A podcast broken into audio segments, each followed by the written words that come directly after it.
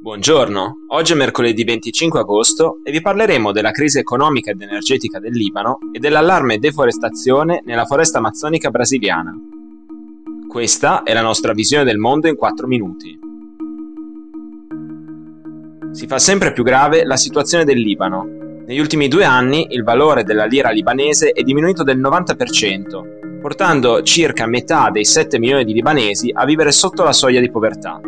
La litigiosità delle fazioni politiche e la doppia esplosione del porto di Beirut del 4 agosto 2020 hanno aggravato ancora di più una crisi economica che gli esperti indicano come la terza peggiore degli ultimi 150 anni a livello internazionale.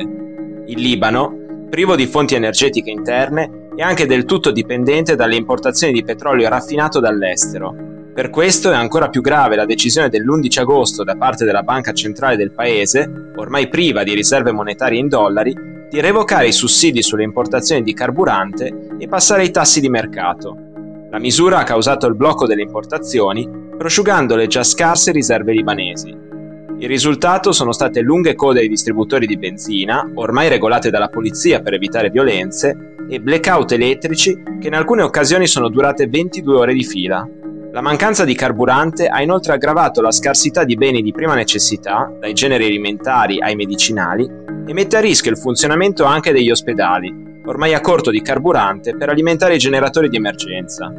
Solo il 21 agosto il governo provvisorio di Beirut ha accettato di modificare i prezzi di vendita ufficiali del carburante, ma nel frattempo il suo costo è aumentato del 66%. Il 19 agosto il partito filo-iraniano Hezbollah ha annunciato che una petroliera è in arrivo dall'Iran, mentre un'altra dovrebbe essere partita lunedì, al momento nessuna petroliera risulta essere arrivata nel porto di Beirut, mentre gran parte dei distributori di benzina della città sono ormai a secco.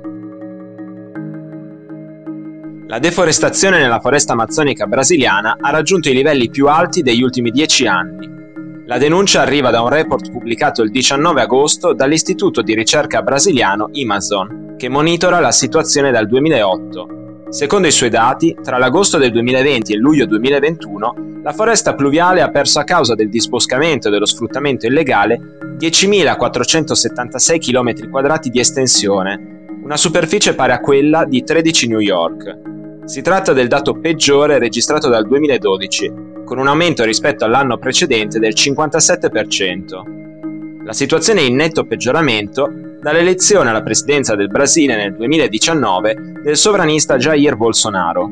Dall'assunzione del suo incarico, Bolsonaro ha smantellato in maniera sistematica una serie di misure per la tutela dell'ambiente, oltre a ridurre i fondi destinati al Ministero dell'Ambiente e alle agenzie governative incaricate di tutelare la foresta amazzonica e le popolazioni indigene che la abitano. Da questo punto di vista sono significative le dimissioni lo scorso 24 giugno del ministro dell'ambiente Riccardo Sales.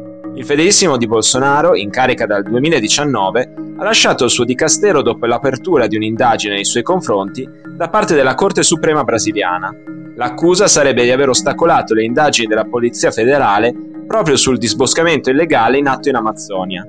Anche se negli ultimi mesi Bolsonaro ha dispiegato migliaia di militari per prevenire le attività di taglio illegale e gli incendi dolosi, è chiaro che la sua volontà è di non toccare gli interessi di chi sta distruggendo l'Amazzonia. Come ha fatto notare Carlos Sousa, ricercatore dell'istituto Amazon, l'intervento dei soldati si è dimostrato del tutto inefficace, mentre le condizioni che favoriscono l'esportazione del legname illegale non sono state minimamente intaccate. Per oggi è tutto, dalla redazione di The Vision, a domani.